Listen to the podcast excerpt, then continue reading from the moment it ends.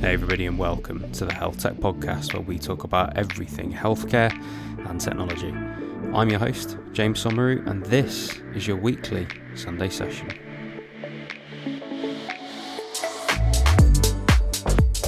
First one is think twice before you do it.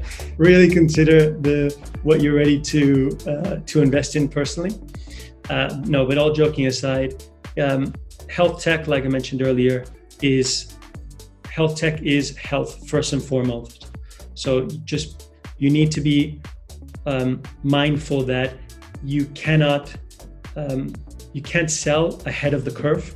You need to be sure of what you're selling, of what you're committing to, and of what your what you're saying your product does does what it does. Um, we can all the the notion of um, uh, of the lean startup model where you can start and fail or test and fail you just need to be more cautious because you're dealing with real people uh, in an environment beyond a prototype where your product is in market.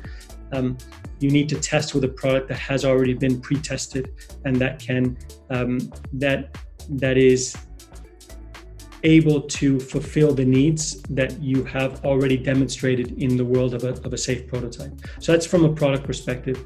In terms of as a business itself, it is a longer burn, right? It takes longer, especially if you're going into B2B, where you're working with partners like an insurer or uh, or employers. Sales cycles can be months, if not years. So plan ahead.